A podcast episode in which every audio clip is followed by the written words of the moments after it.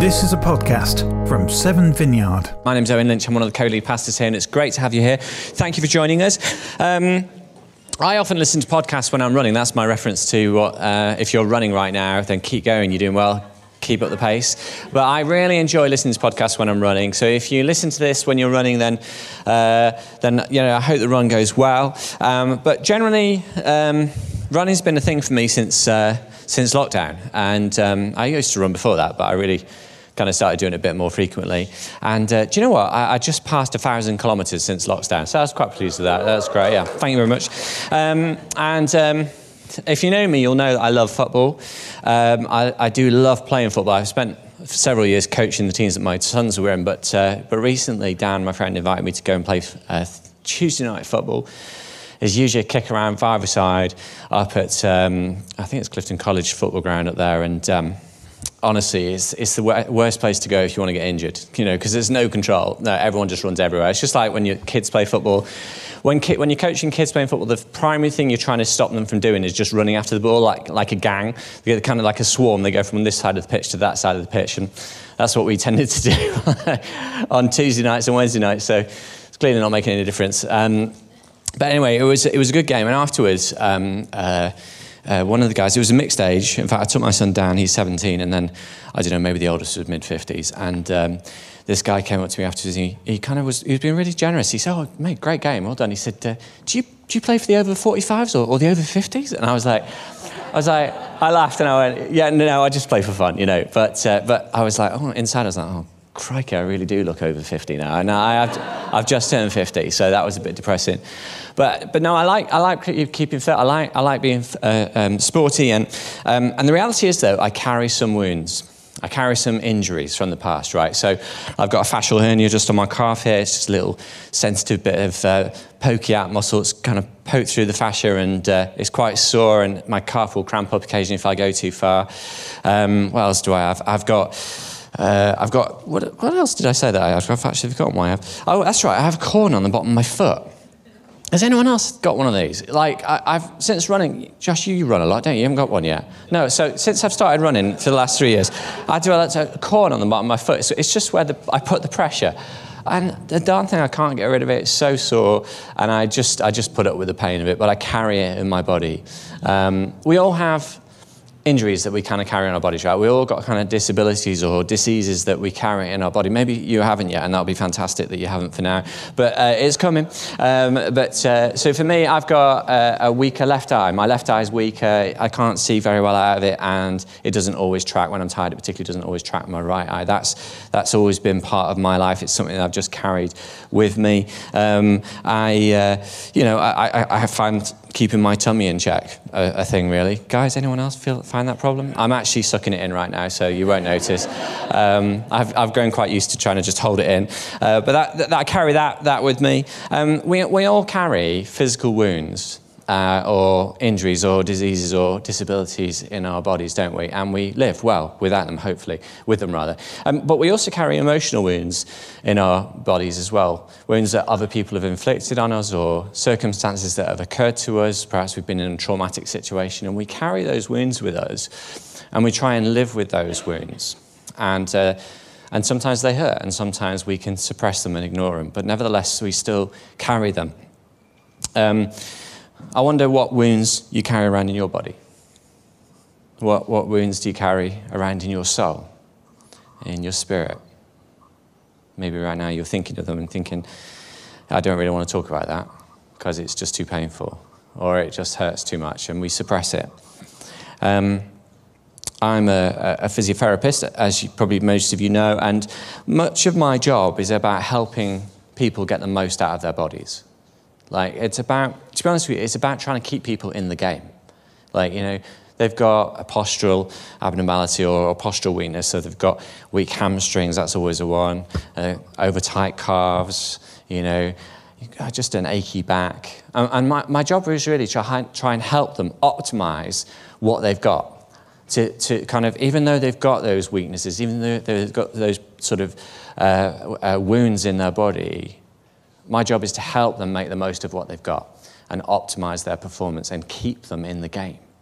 And, uh, and that, that's so often the role of a therapist. Not to, not to heal or cure completely, but to help someone stay in the game. Now, on a slightly different track, as a nation, we are all living in currently in difficult financial times, and many people are struggling with what I would call financial wounds. The cost of living crisis is consistently pushing up prices. What was it last month? Another 10, 10%? I think food prices are up 20% year on year at the moment. And everyone's feeling that pinch. Electricity and gas prices, you know, everything is, is just going up at the moment. We're all finding the challenge to make ends meet. And of course, perversely, the poorest are suffering the most. Basic items like bread and milk and meat and vegetables, um, gas and electricity, those things perversely are going up the most. Uh, we, as you know, we have a food bank, and uh, frankly, um, we've just seen demand for that food bank climb in the last year over and above what it's ever been. And right now, as well, we find that actually, along with all the other food banks in Bristol, routinely we're running out of food because we just cannot keep up with the demand uh, for food at the moment. So, as a nation, we are enduring financial hardship. It's a difficult time. Even if we're not feeling ourselves as a nation, we are. And it's true that charities are seeing a significant drop in funding as people tighten their belts all over Bristol. And we're, we're connected in with charities all over Bristol. Um, all over Bristol, we're seeing charities and in the UK, across the UK, they're having to lay off staff now because they can't afford uh, to keep their staff. And uh, sadly, we are looking at a similar situation here at Seven as well. And we're looking at carrying a financial wound ourselves. In the last few months, um, I'm sad to tell you that four of our largest donors have stopped their donations to Seven. Now, that's, friends, a total of £5,000 a month, including tax back. £5,000 a month. And seeing many of you just kind of suck in a little bit there, go, wow, four people, four donors are giving £5,000 a month, or rather, were giving £5,000 a month. That's a lot of money. And what you'll recognize is that probably if you're thinking to yourself, wow, how, how, what, how, how did four people give that much money? Well, probably because they've got it to give, but probably because they're also believing the principle of tithing and giving a tenth to their local church, a tenth of their income. And that principle of tithing, of course, is deeply embedded in our Christian culture, and it's a principle that has enabled this church to become a thriving church over the last 13 years from a standing start in 2009. Now, You'll remember, most of you that are connected to Seven, that, that actually Claire and I and the rest of the pastoral staff, no one apart from our bookkeeper and our um, business manager knows what people give individually. But what I can tell you is that, uh, that those four people have stopped giving uh, their donations to Seven for all for personal reasons, not because they've fallen out with the church, for reasons including moving away from the city. So it's not some sort of uh, coordinated action or some people that are disgruntled with the church. It's just part and parcel of the day to day life of a church like Seven, particularly a church in, in the middle of the city where we have a high turnover of people involved in Seven. But nevertheless, um, that's about £60,000 a year. And you know what? It's been, you know, the last, we've always felt incredibly blessed as a church um, financially, right from the start. People have been incredibly generous. And so much so that in the last at least five years, the income of the church has always been between 270 and 300,000 pounds a year. So that's always been incredible. Um, and our friends who lead other vineyard churches are always slightly jealous of the situation we find ourselves here in at Seven. But as you can see, £60,000 is about 20 to 25% of our income gone like that. And so that definitely is putting pressure on us as a church. Now, it is uh, also the case this year that um, when we budgeted, which was we were budgeting this financial year, which runs from July to June, we were budgeting this time last year, as we are budgeting now for July to June next year um, we, we budgeted for around about uh, £28,000 more than we had in one off donations as well. So we think that's down to the cost of living crisis that's affecting us all. We simply all have less money to give, right? So I want to say to you today, first of all, that it's thrilling that four individuals could find £5,000 to give to the church. It's absolutely a month. It's absolutely thrilling, and um, it's thrilling because those people have been able to and willing to donate that much money to the church, and their commitment to this idea of tithing means that they've contributed between 20 and 25 percent of the income, which is just an amazing example to us all, and I hope it inspires you as it inspires me. However, it is also challenging for us. It's challenging for us as a church. We're going to have to make some deep cuts to the staff's, sorry, to the Seven's expenditure immediately. And from May, uh, uh, a few decisions we've already made. We're going to reduce the number of rooms that we rent here at the station from six to four. And uh, we are going to try and cut the, well, we're going to have to tr- cut the expenditure on events and overheads as well. But by far the biggest cuts will need to be in the employed staff team because we generally spend around 50% or 50, about 52% at the moment on core staff costs, on staff salaries. So, therefore, we've initiated with the staff team this week a process of reducing staff hours and possible redundancy for some in the staff team. Claire and I are going to take the first cut with a likely 30% reduction in our income from the church. And we anticipate, though, even with that, that we'll also need to reduce payroll costs by another £20,000 a year. Now, that's going to be painful for our staff team um, who need to reduce hours or are made redundant, it's going to be painful for us as a church. Now, as you know, many of us on the staff team are bivocational. By that I mean we have two jobs. So I'm a physiotherapist and a pastor. Claire's a physiotherapist and a pastor. Um, other members of the staff have two jobs as well. And hopefully, that strength of the staff team will, will well, it's going to be put to the test in this next few months. But nevertheless, it is a strength, and it's something that we will be relying upon going forwards. But it's also going to be painful for us all as a church. With less staff available, we simply are going to need more volunteers to fill in the gaps, especially in the provision of Sunday services here on a Sunday. Um, if we could all take the opportunity to just fill one space once a month on a team, that would probably help solve any of the problems we have with Sunday services in terms of reducing staff numbers. So uh, you heard it said earlier on, the kids teams, the youth teams, the refreshment teams, setup teams, host teams, worship teams, production teams, all of those teams will have gaps on them. And if you're not volunteering, and if you're at home watching this and thinking, I, I could volunteer, if you could volunteer, that would really help us at this time um, because we will need to reduce the staffing here on a Sunday. So, listen, let me say this to you 21 years of experience of leading a church reassures me that this is just a season. Okay, we have seasons of plenty and we have seasons of less, and we need to respond sensitively to this situation. So, as a church, we have a financial wound. As individuals, we have financial wounds. As a nation, we have financial wounds, and particularly with inflation being so high at the moment.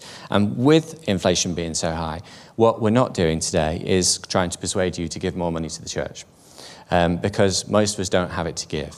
That said, if you want to and you can, increase your monthly donation or make a one off donation, then that would be fantastic. But we are not going to hold another gift day so soon after our gift day back in February following the vision talk that we always give in January. We're not going to do that to you. So, um, so just know that we're not going to make a big ask to you, but if you can and you want to, then all we simply ask you to do is contact our business manager, Liz Nixon, to let her know and make your change if you want to and you can. Now, as a church, what we need to do is we need to carry this financial wound with us. We need to carry it within our body. And we need to carry it and stay in the game. A bit like I encourage my clients to do as a physiotherapist. You've got this wound, but I'm going to, help you stay in the game. You know, I have some clients who just won't stop playing sport. You know, they just won't stop. I've got a cricketer. There's no point. There's no point in me trying to stop him playing because he just will play anyway. So my job is to keep him in the game. So I treat him and I keep him in the game. And this is what we need to do, friends, as a church. We need to carry on staying in the game and carrying this financial wound with us. Now, with this in mind, I want to ask a question uh, today: Is how do we stay in the game whilst carrying wounds? And I want to say to you as well, it's, it's a question that I think you'll probably find pertinent to you because we all carry wounds, whether they're physical or emotional or financial or relational. We're all carrying wounds in our lives. So, how do we carry those wounds and live well at the same time? That's a very difficult thing to do because often when we're carrying wounds, the bitterness, the pain, we carry it, it kind of bubbles up, doesn't it? We try to suppress it, we try to keep you know, uh, a mask on and hide it from other people. But the reality is sometimes it bubbles over, doesn't it? It bubbles over when we're, you know, driving along in our car and someone cuts us up and then there's a road rage moment. And you're like, where did that energy come from? It's probably coming from some emotional stuff going on inside.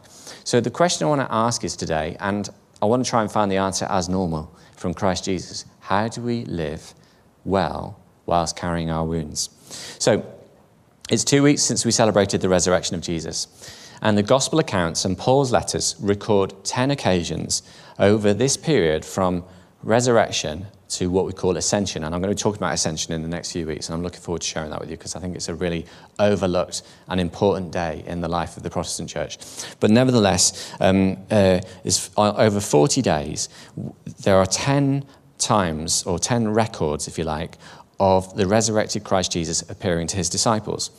Now, most Christians accept the resurrection as a fact. But there are some people who argue it might be plausible to think that Jesus did not completely die and that he was resuscitated. You might remember that awful moment back in, it was actually 2021, a bit confusing. It was the Euro 2020 football championship. Um, held in 2021 because of COVID. Um, but nevertheless, you might remember the awful moment when Christian Eriksen, the footballer, had a cardiac arrest on the pitch. Fortunately for him, there were medics on hand and they resuscitated him. And now he's just perfectly fine now. He's got a pacemaker in. Uh, I think it stimulates his heart if he were to have another cardiac arrest, but basically he's fine. And he plays football at the highest level. In fact, he's playing for the best football team in the world, Manchester United, in the best midfield in the world, which includes Casemiro, Eriksen, and Bruno Fernandes. So I'm saying, I'm just putting that out there. But nevertheless, there's a man that's completely recovered. He's resuscitated, okay? Now, some people think that's what might have happened to Jesus. If you want to check that out, read Mark 15, the Gospel of Mark, chapter 15 where the author goes to great lengths to demonstrate that Jesus really did die on the cross and there really would have been no opportunity to resuscitate him. And let's be honest, even if they had the equipment, which they didn't. Okay? So, so some people think that. Some people might argue that it's plausible to think that Jesus' resurrection was similar to the three people who Jesus, it is said, resurrected himself. So you might think of, if you're familiar with the stories of Jesus, you might think of the widow's son, or Jairus' daughter, or even Jesus' friend Lazarus. If you want to know more about that, then at least read Mark 16 when you get home, and where we see some real key differences between the resurrection of Jesus and the resurrection of those other three people. Friends, that might be a question you've often wondered about but never known where to ask. Well, it's, it's there, right in Mark. Just look in Mark and you'll see it. There's some key differences. First of all, after his resurrection, Jesus had some remarkable qualities. So he walks along a road with two of his disciples to a place called Emmaus, and they don't recognize him. So somehow Jesus is. Have you ever wondered, have you ever thought this and gone to the natural conclusion, well, Jesus must have looked different then if they didn't recognize him? I mean, I know they wouldn't have expected to see him, even though Jesus, by the way, apparently from the gospel accounts, actually spoke a lot about being resurrected. They still didn't expect it. But they didn't even recognize him. So did he look different? He might have looked different. Then they did recognize him. And then they sat down and had food with him. This is a man who's died and been resurrected. And then he disappears right in front of them. On another occasion, Jesus just appears from nowhere in the middle of a locked room where his disciples were hiding. And what do they think? This is the first time they've seen him, all of them together. They think he's a ghost. They are freaked out. Strange. Strange. The resurrected Christ Jesus was not quite like the pre resurrection Jesus of Nazareth. He was different. Um, another time he appears from nowhere, cooks up a barbecue of fish for them and they all eat together. This is a man who's died and been resurrected. And of course, there is no record of anyone other than Jesus who has died a second death and then floats up into the sky and a cloud hides him. You read that in Acts 1. Okay, so there's lots of differences between the resurrected Jesus and the resurrected people that Jesus resurrected.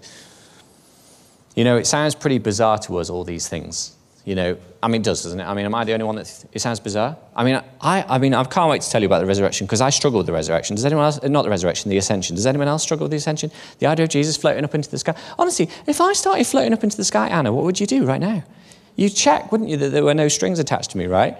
You know, that's what it says. Jesus floated up into the sky and was hidden by a cloud. That's what it says. Now, was it a metaphor? We don't know.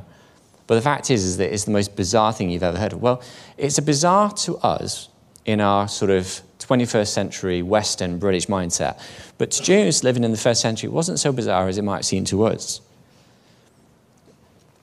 You see, back to them, to um, first century uh, Jews, resurrection, it didn't mean resurrection to the same life that you had before you died. It meant a new kind of experience. And I'm going to just back that up before you start throwing rocks at me. 1 Corinthians 15, Paul, who wrote this letter to the Corinthians, uses a metaphor to help describe the new existence of Jesus after the resurrection. I'm going to read th- verses 35 to 37. This is what Paul says, because Paul's having the same conversation, okay, with these rational people who are living in Corinth. By the way, if you've never been to Corinth, it's a lovely place to go to. You can go and see the ancient city of Corinth. Uh, we went like two, three years ago, didn't we? It's a fantastic place, just in Greece. Go to, go to Athens, it's just around the corner. Um, 1 Corinthians 15, verses 35 37. But someone will ask, Paul says, Oh, how are the dead raised? Funnily, that, that's the question we're asking, isn't it? Okay, how are the dead raised? With what kind of body will they come? Well, Paul, Paul this is a great example of Paul, Paul being um, fairly direct. How foolish. If I said that to you right now, you'd all be offended, wouldn't you? How foolish a question that is. No, he literally says, How foolish. What you sow does not come to life unless it dies. When you sow, you do not plant the body that will be, but just a seed, perhaps of wheat or something else. He says this he says, The physical body is to the resurrection body like a seed is to a fully grown plant. So, take, for example, a sunflower. Okay, when you want to grow a sunflower, now I'm not a gardener, so you'll get this, but I don't think you plant the stalk, the leaf, or a petal. You won't get another sunflower if you plant those things. You have to plant the seed. But when you look at the seed, it looks nothing like a sunflower. Because the sunflower head, although it's got lo- loads and loads of seeds in the head of it, it's, you, what you really see is the beautiful yellow of the petals and, and the amazingly thick stalk. And if you go and see a field of them, it's quite beautiful. And what Paul says is the seed that you plant isn't the same, doesn't look the same as the plant that it produces. And he says that's what the physical body is to the resurrection body. He says that's what the pre resurrection Jesus of Nazareth body was to the post resurrection Jesus of Nazareth. So, like the difference between a seed and a plant. Does that make sense? Which I, th- I think is quite a helpful metaphor. Um, so, well done, Paul. Um, and then he says in verses 42 to 44, he says, So it will be with the resurrection of the dead. The body that is sown perishable, sorry, the body that is sown is perishable, i.e., like the seed, it dies, but it is raised imperishable. It is sown in dishonor, it is raised in glory. It is sown in weakness, it is raised in power. It is sown a natural body, it is raised a spiritual body. Now, some of the translation there might not be that helpful to us. He's not saying that Jesus is a spirit, like a ghost. He's still got physical body, but he's got different powers, different existence, if you like. It's, it's tremendously different from what it was before. And I think, you know, if you really want to understand Paul, you need to understand that this was his obsession. His obsession was in demonstrating that Jesus of Nazareth was the Christ Jesus, was the Christ, was God incarnate. And that's his, his, his life's obsession. And that's why he explains it in this way. But really, Paul struggles with the same thing that we all struggle with, which is how do you describe the indescribable? You, do, you can't, can you, easily? It's a bit like a sunset. Try and describe it. It's a bit like a, a stunning view, a powerful emotional experience. You can't put it into words. And that's what Paul's struggling with here. He can't put into words the difference between the pre resurrection Jesus and the post resurrection Jesus. And so he's struggling for words and metaphors and they're only partially effective. But you know what I find remarkable about, about the resurrected Christ Jesus, and I hope you do too. You may have already got to this before, but this is new to me. Whilst Christ Jesus is the new version of his old self, he still carries in his body the wounds of crucifixion. You know that, right? Because you, you're probably familiar with the doubting Thomas who, who said, I won't believe that Christ has been raised from the dead unless I can touch his wounds. So this new Christ Jesus carries the wounds of crucifixion in his body. Wouldn't you have thought the wounds would just been fully healed up and they wouldn't be there anymore when he was resurrected? No, the wounds are still carried in his body. In John's account of Jesus' life, chapter 20, Jesus invites Thomas to touch the wounds from the nails that were driven through his wrists. And if you've ever watched any of the gory films that are made about the, the, the, the, death and resurrection of Jesus, you'll know that they weren't just little nails from Wickes. They were big pieces of iron, lumps of iron just kind of pushed through his wrists. And, and they would have, that would have been massive holes in his wrist. And of course, anyone knows that if you cut your wrist, you're likely to die because you bleed from, you know, it's quite big arteries there. And then you'll know that when he was on the cross, the Roman soldiers got a spear, probably a rudimentary spear by our standards, and stuck it in his side. They plunged up through his abdomen, through his diaphragm, into his thorax, into his heart and lungs. You don't recover from that. All right? That's pretty dead. So, so he has this wound which goes up through his side, into his diaphragm, into his thoracic cavity, into his lungs, probably into his heart. You've got big gaping gashes and wounds in his wrists. Now, we don't know if the post resurrection Jesus, if those wounds were painful or not. But let me say this in a normal person, right, if in any normal person who has nails driven through their wrists and a spear stuck in their side into their thoracic cage and into their heart and lungs, any person that's experienced that, right, even if their wounds are still there, they're not going to be walking around. Because after a few days, those wounds are going to be infected, they're going to be putrefying, they're going to have gangrene in them. The whole body is going to be thoroughly weakened to the point of death. That was the point. They did those wounds, they inflicted those wounds to murder him, to kill him. So the question is when he invited Thomas to put those, his fingers in his wounds, what were those wounds like? Were they putrefying? Were they painful, agonizingly painful? Were they full of gangrene?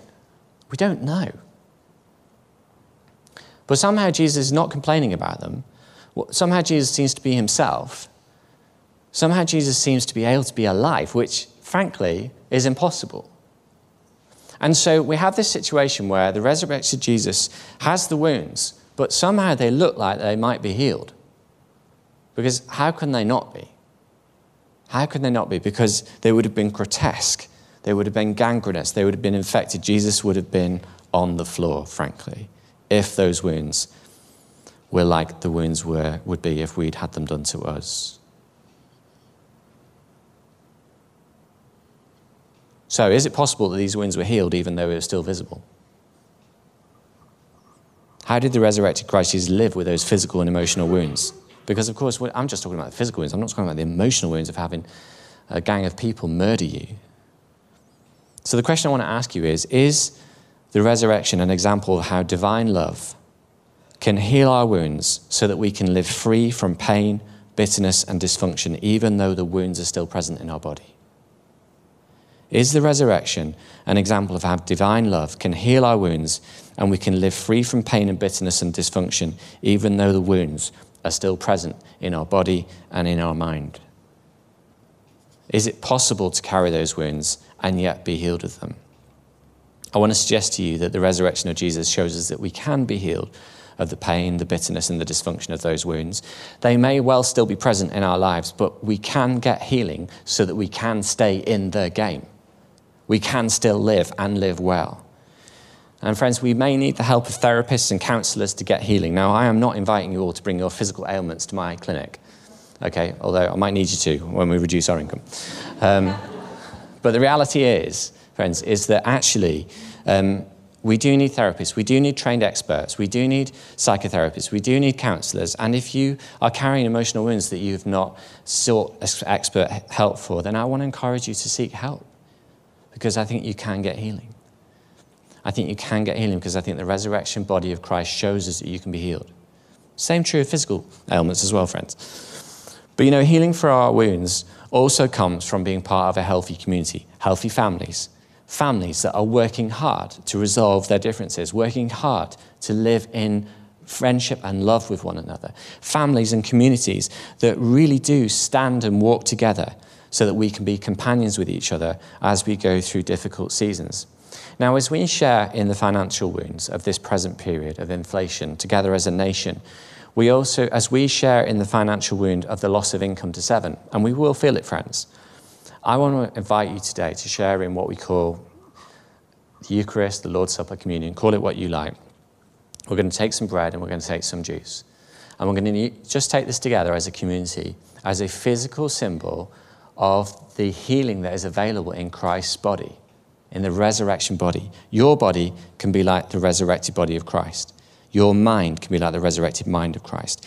Paul says in his first letter to Corinthians that he's, and, and you know what? This letter to the Corinthians, Paul is, but they're just a fractious community. They've got loads of issues between each other. And what Paul does is write to them to say, let's just help heal those wounds that, is in, that are in your community. So that's what 1 Corinthians is all about. 1 Corinthians uh, 10, 15, 17, he, he invites the Corinthians to use their common sense. I just love Paul's. I just think, I think I wouldn't like him, but I love the way he's so practical. He's like, he's like, use your common sense. I mean, literally. He says this, verse 15 I speak to sensible people. Okay, that's a polite way of saying use your flipping common sense. That's what he's saying. Use your common sense. I speak to sensible people. That's what you say, don't you? I would say that to you if I was trying to encourage you. I wouldn't say you haven't got any common sense. I'd say, You're sensible people. That's what he says. He says, You're sensible people, judge for yourselves. What I say. Is not the cup of thanksgiving for which we give thanks our participation in the blood of Christ? And is not the bread that we break a, participa- a participation in the body of Christ?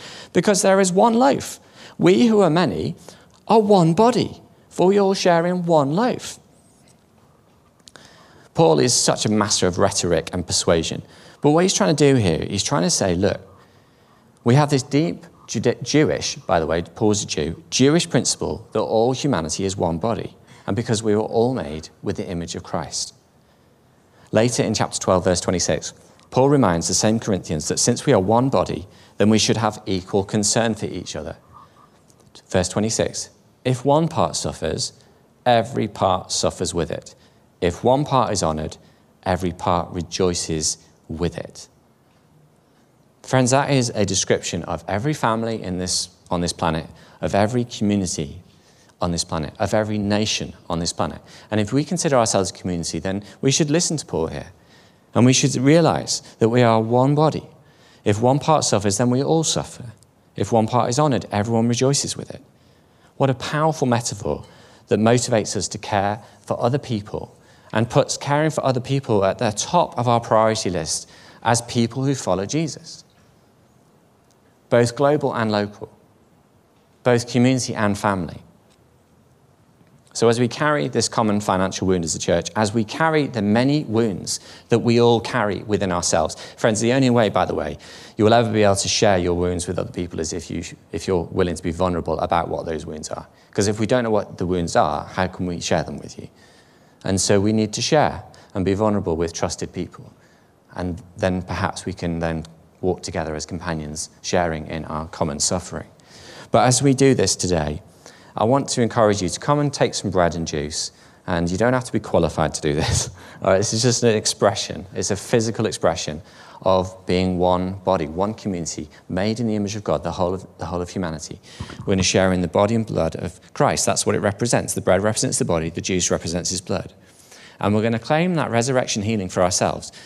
Every wound that you carry, you can stay in the game with those wounds. And Jesus offers you, I think, hope in his resurrection body. He offers us all hope that our wounds will be healed if we allow him to. So we're going to just invite you to come to the front. Burn probably put some quiet music on. If you're at home, grab some bread and some juice. It doesn't have to be juice, it can be anything. But to share in the body and blood of Christ because we are one body. And when one part of our body suffers, we all suffer. When part, one part of our body is honored, we all celebrate. So why don't we do that now? And we give thanks to God. We'll put some quiet music on. Make your own way to the front. Take some bread, take some juice. There's gluten free bread if you want it. And then after you've done that, if you would like some prayer for some wounds that you're carrying at the moment, just come to the front. Don't be shy. Come to the front. We'll just lay a hand on your shoulder and just pray for you. You don't have to say anything if you don't want to. You say, please, can you pray for me? Some people will pray for you. It's all right. And if you're at home and you want some prayer, then just get in contact and we'll have someone call you and pray with you. Fantastic. Let's put some music on. Do come to the front and get some juice and bread.